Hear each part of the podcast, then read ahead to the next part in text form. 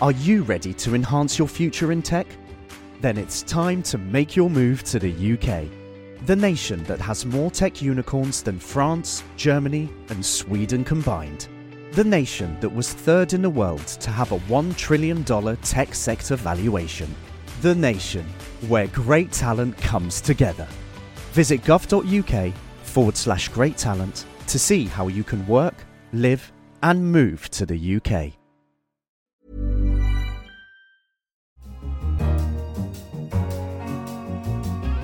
Hello and welcome to Economist Radio. You're listening to Babbage, our weekly show on technology and science.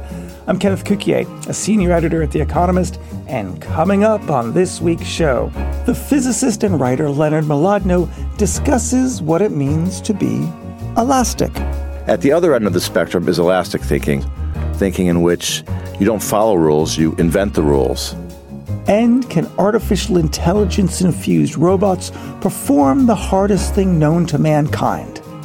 Assembling IKEA furniture. What the researchers did was they went out and they bought an IKEA chair and tried to see if they could get the robots to put the thing together. But first, the most ambitious search for alien worlds is scheduled to begin with the launch of NASA's newest planet hunting spacecraft, the Transiting Exoplanet Survey Satellite, or TESS for short. TESS is hitching a ride aboard a Falcon 9, a rocket made by Elon Musk's SpaceX, and it'll be looking at the closest 200,000 stars to Earth. I'm joined by Professor Sara Seager, an astrophysicist and planetary scientist at MIT, and the Deputy Science Director of TESS, to look at the spacecraft and what it is hoping to discover. Hello, Professor Seager. Hi. Hey, so tell us, what is it hoping to find? Well, TESS is hoping to find thousands of more exoplanets, planets orbiting stars other than our sun. Okay, why do we care about this? Well, you know, people have always wondered about the stars, literally for thousands of years, at least since the time of the ancient Greek philosophers. We really care because we want to know what is out there. How long is it going to take to see if something is out there? Well, just to manage expectations, I mean, this is like a generations long endeavor, really. And TESS is one of the first parts of it. Why do we need to put a satellite to search for these worlds? Why can't we just do it here on Earth? Well, believe it or not, we do it here on Earth, but Earth is incredibly limited by our atmosphere. Our atmosphere has a giant blurring effect. It's like have you ever swam in the bottom of a swimming pool and looked up and you see like giant blotches? Our atmosphere is kind of like that swimming pool for astronomy and it makes stars twinkle and we just we can't get precise measurements. A tiny telescope in space does way better than a big one on the ground for this type of measurement. So why is this spacecraft better than the ones that have preceded it? Well it's not better actually. It's just different. And it's like you know you can listen to a podcast or you can read the newspaper or read a magazine or look at the internet. This particular niche of TESS actually is is what's better. It's niche. And TESS is designed to look at the nearest stars nearby stars, which are spread out all across the sky. So TESS actually, it's got four identical cameras. Think of them like glorified telephoto lenses, and they're actually quite small, like compared to the Hubble Space Telescope or others. But it's looking for a lot. I consider it a lot. Two hundred thousand seems like a lot of these exoplanets, and they're really far away. Well, the stars are tens to hundreds of light years away. Our nearest stars are four light years away. But the further out you go, the more stars there are. So let's call it hundreds of light years. And a light year is six trillion miles. So these are tens to hundreds of trillions of miles. Sara, it's so far away that there's no chance to actually put a space probe even in the vicinity of these of these exoplanets. What would be the practical knowledge that we might get from learning about whether there's water or life on these planets, or is this simply science for science's sake? This is almost entirely science for science's sake. We just hope to try to understand in part how did our Earth get here? How did our solar system form and evolve? Are there other planetary systems like ours? So far, we haven't found any. And so we're really just trying to understand what's out there. What are planets like? May any of them possibly host life? Do any of them probably host life? What are we hoping to find? Is the question life, or is it simply water, or is it simply temperature? We have a sort of tiered level of hopes and expectations. so initially, TESS is just going to find planets. It's like a phone book or an address book or a catalog. in almost like a ranked order of which are the best planets to follow up in more detail.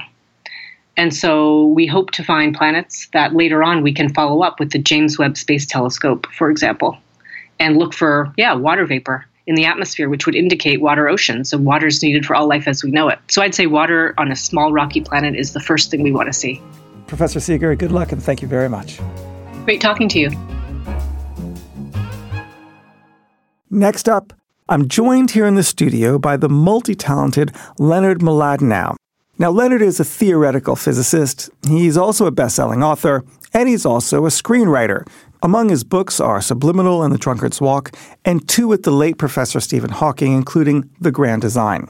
His new book is Elastic Flexible Thinking in a Time of Change, and it looks at how people can change the way that they think and change some of the outcomes in their lives. So, joining me now in the studio is Leonard. Hello, and welcome to Babbage. Hi, glad to be here. So, first, you have to explain to us what do you mean by elastic thinking? Well, you can put human thought on a spectrum, and at one end is logical, analytical thinking. That's the kind of thinking where you start with a certain premise and then you use rules to get from A to B to C and so on until you've solved your problem or figured out what you're trying to figure out. At the other end of the spectrum is elastic thinking, thinking in which you don't follow rules, you invent the rules, or you understand what rules you're following because we often follow rules that we're not even conscious of. Or it's, it's when you decide to break the rules. So while analytical thinking might be how you figure out how to get from home to work, Elastic thinking is how you figure out what's the best job for you. Now, there must be a third category here because to get from home to work really isn't analytical thinking either. As you point out in the introduction of your book, you simply do that without thinking.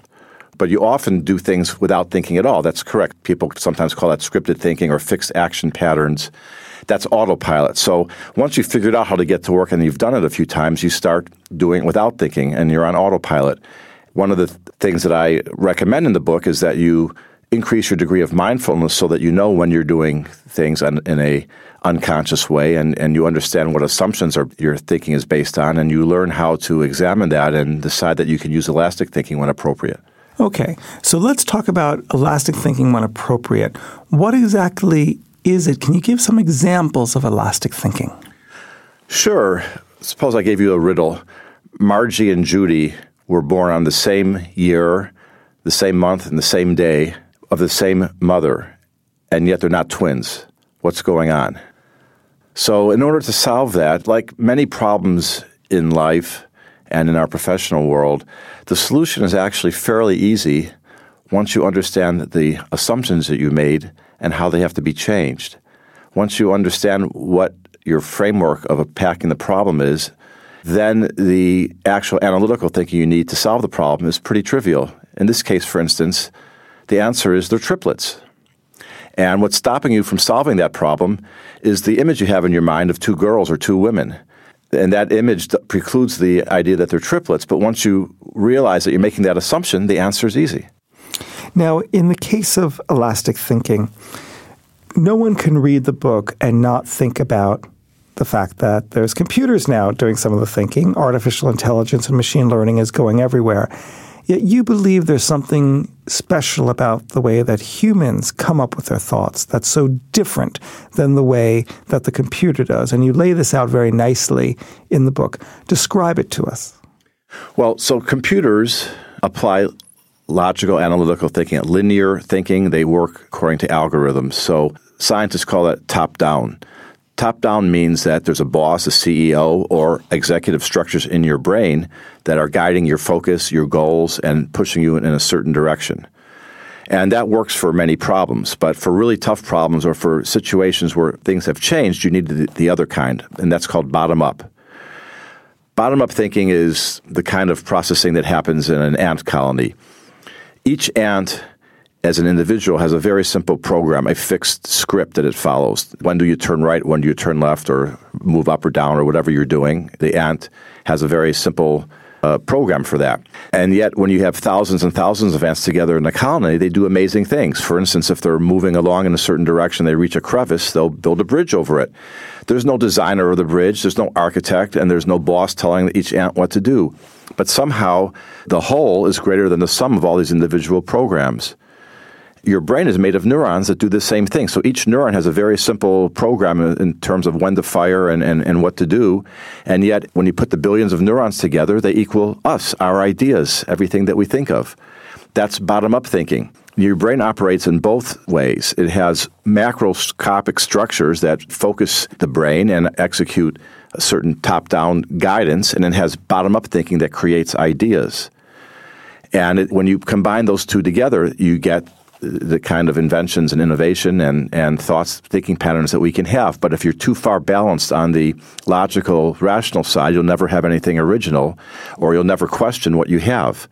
Now, I think most people are going to ask the question to themselves, listening not only about the book, but about your biography.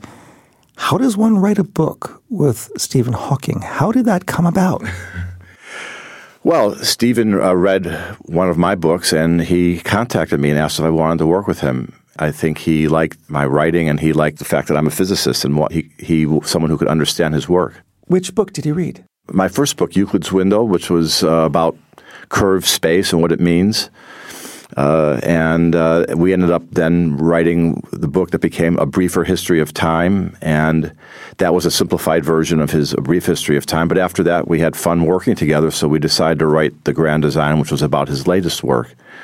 And that was an amazing experience. I mean, he is, talk about elastic thinkers, he's, he is the ultimate elastic thinker back when he wrote A Brief History of Time, people thought that could never succeed. It was too technical. People did not write technical science books for the general public back then. He was in the last, just like Mary Shelley was when she invented Frankenstein. Uh, it, it was a, a, new idea. In, in Stephen's case, an idea people said wouldn't work. Nobody wanted to know about black holes. Even physicists weren't that interested in black holes when he started studying them.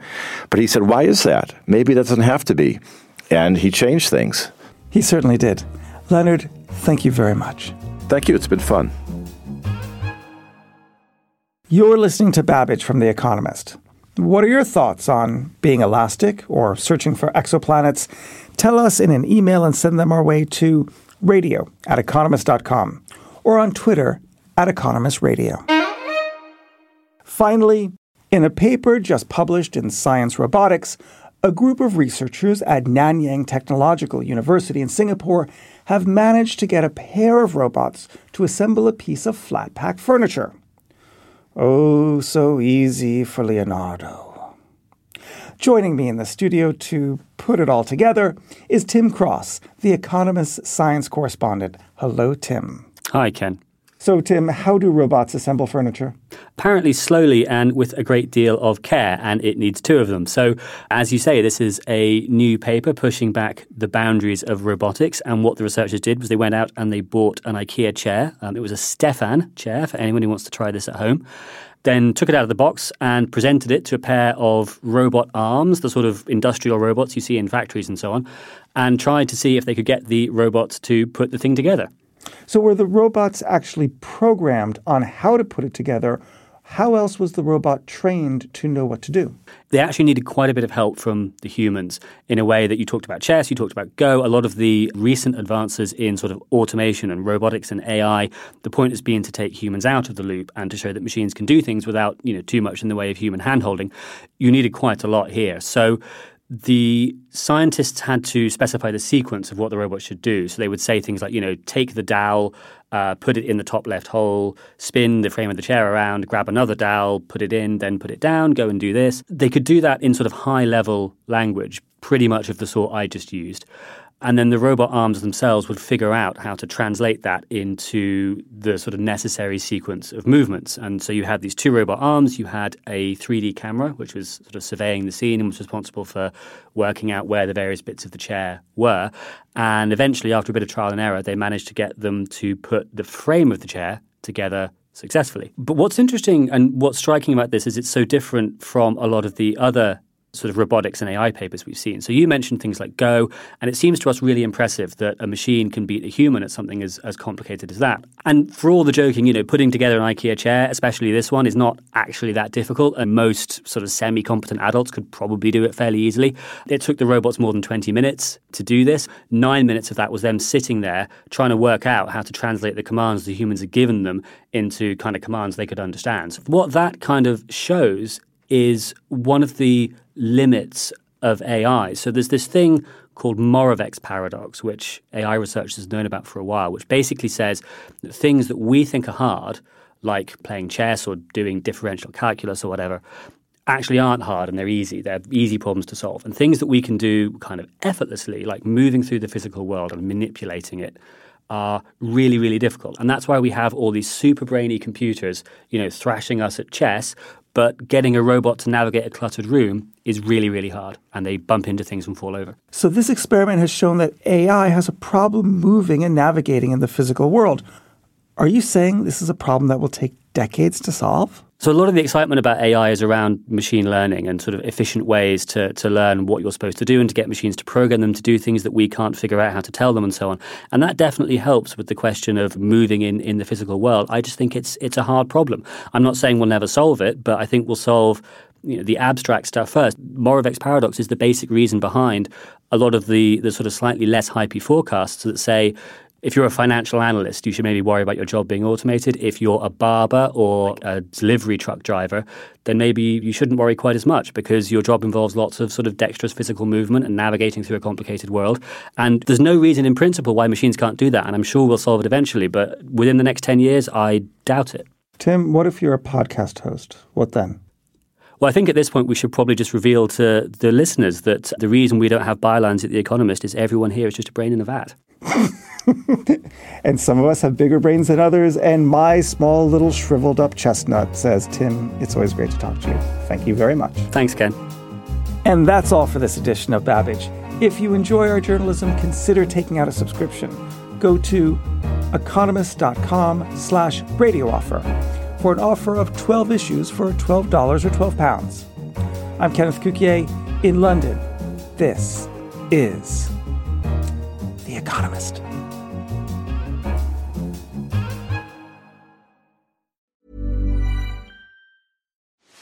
Are you ready to enhance your future in tech? Then it's time to make your move to the UK, the nation that has more tech unicorns than France, Germany, and Sweden combined. The nation that was third in the world to have a $1 trillion tech sector valuation. The nation where great talent comes together. Visit gov.uk forward slash great talent to see how you can work, live, and move to the UK.